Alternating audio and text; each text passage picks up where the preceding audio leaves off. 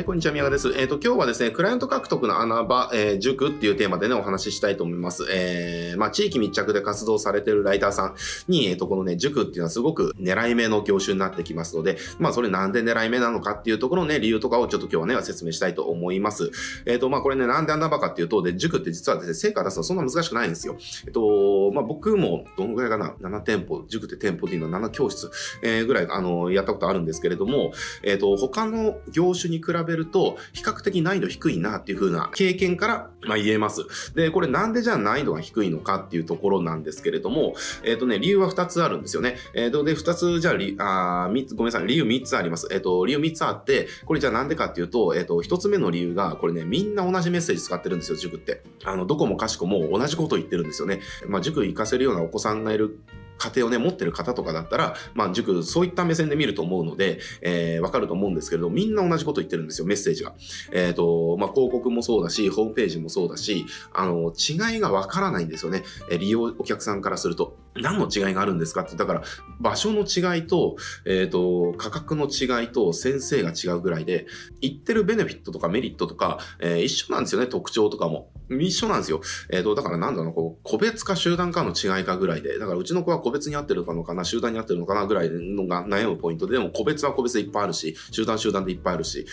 じゃあ何がいいのって、この中でじゃあ何が違うんですかっていう感じなわけですよ。だから、友達が行ってるからそこに行くとかね、場所が近かったからとか、料金がお手軽だったからとかっていうような理由でしか選べない。っていうのが、塾のね、実はマーケの現状なわけですよね。お子さんのやる気を引き出しますとか、勉強の仕方がわからない子に勉強の仕方を教えますとかね、楽しみながらやれますとか、で、志望校合格率がどのこうのとかね、みんな同じこと言ってるから、今ね、すごく地域の中で塾ってもすごくたくさんあって、で、みんなが同じことを言ってたら、やっぱりお客さん側が選べないってなると、それだけでダメなわけですよね。だから、実はメッセージをちゃんと尖らせることができれば、個別相談とかそういったものっていうのは比較的ね、獲得がしやすくなるんですよ。で、じゃあこのメッセージをどういうふうに尖らせていくのかっていうところが、2つ目の理由になっていくんですけれども、これね、ターゲットを絞りましょうっていうところなんですよね。ほとんどの塾もね、ターゲット絞ってないんですよ。だいたい小学校4年から中学3年まで、で、高校生を見れるよ、みたいな。もうね、このターゲットをわさっとやっちゃってるんですよね。だから、これもライターの方ならわかると思うんですけれども、ターゲットを広く取っちゃったら、メッセージとは絶対に抽象度が上がって、みんなに向けたメッセージしなきゃいけないから、具体性もなくなるし、尖りもしないし、メッセージとしてはすごくね、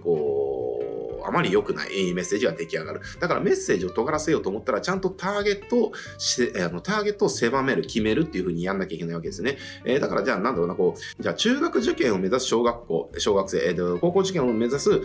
中学生に向けたメッセージって、これ全く変わりますよね。で、全く変わりますし、中学受験をね、目指すってなった時に、小4なのか小6でも、メッセージも変わってきますし、だからここをね、ちゃんとね、ターゲットを決めることによって、実はメッセージが尖るので、すごくね、これだけで実は集客っていうのは結構うまくいく。だからこれもちろんちゃんとリサーチしてどのターゲットに絞るのかとか、で、そのターゲットに絞るそのメッセージどう作っていくのか、ここはちゃんとやらなきゃいけないんですよ。でもちゃんとやらなきゃいけないんだけれども、ほとんど塾がみんなに対して、うちの塾おいでよぐらいのことしか言ってませんから、うちの塾いいよみたいなことしか言ってないので、ちゃんとじゃあ、なんだろうな、中学受験のための塾ですと、とかね、ふうにやってもらえるといいかなと思います。で、僕のクライアントだった塾で、一つすごく印象的だったのが、そこの塾も結構みんなに対してわーってやっちゃってたんですよね。で、みんなに対してわーってやっちゃってたんだけれども、いろいろその近辺の塾とかリサーチしたりとか、その塾の強みとかリサーチしたときに、高校受験に特化させようっていうところですよね。で、高校受験特化させるんだけれども、そこの塾の周りには実は大手のね、要は進学塾が結構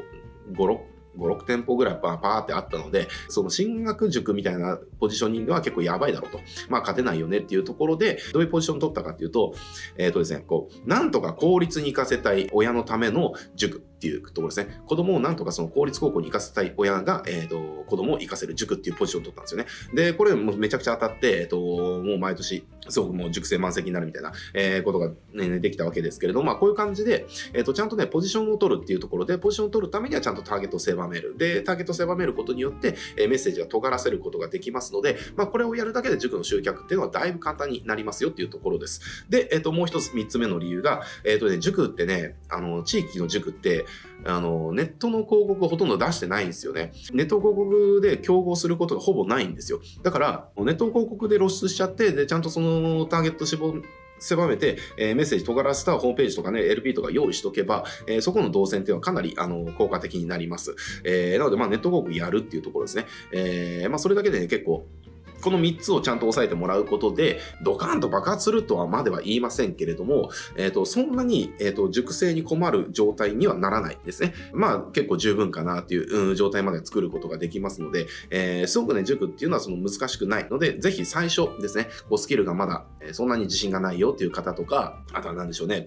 まだ経験がないよっていう方にとってはすごく、いい業界かなっていうふうに思いますので、ぜひですね、チャレンジしてもらえるといいんじゃないかなっていう思います。で、あと塾は、おすすめする理由っていうのは、YouTube を導入することができたら、それだけで継続収入が見込めるんですよね。で、塾のこのマーケで YouTube ってすごく効果的で、これ地域の塾も、かなり効果的です。なんでかっていうと、これね、地域のそのお母さんたち、お父さんたちは、その子供を生かせる塾を探すときに絶対ネットで検索するんですよ。も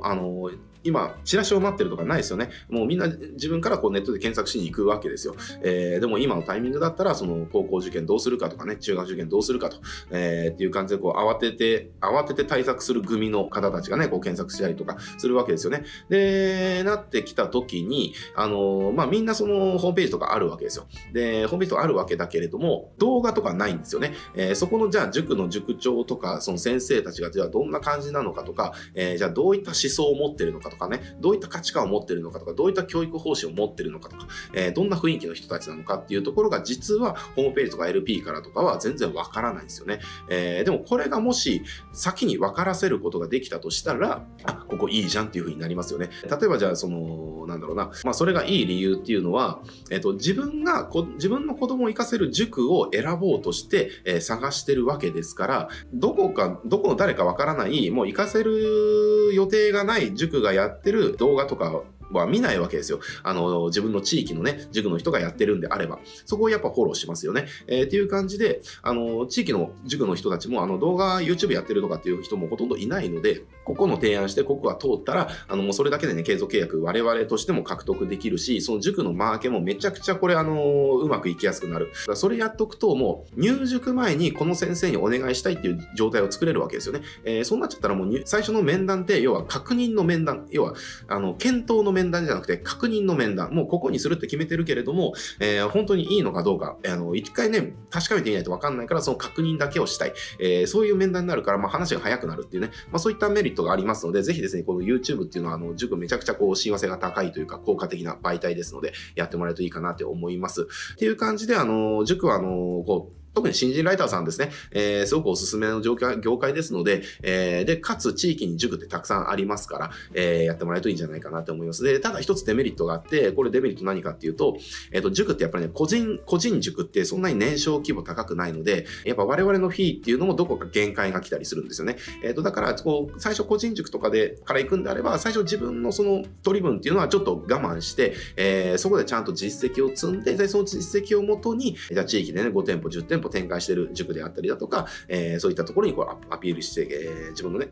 領域を増やしていけば、フィーっていうのは、上げていくことができますので、そんな心配ないかなって思います。そんな感じで、塾すごくおすすめですので、ぜひ、狙ってやってみてってください。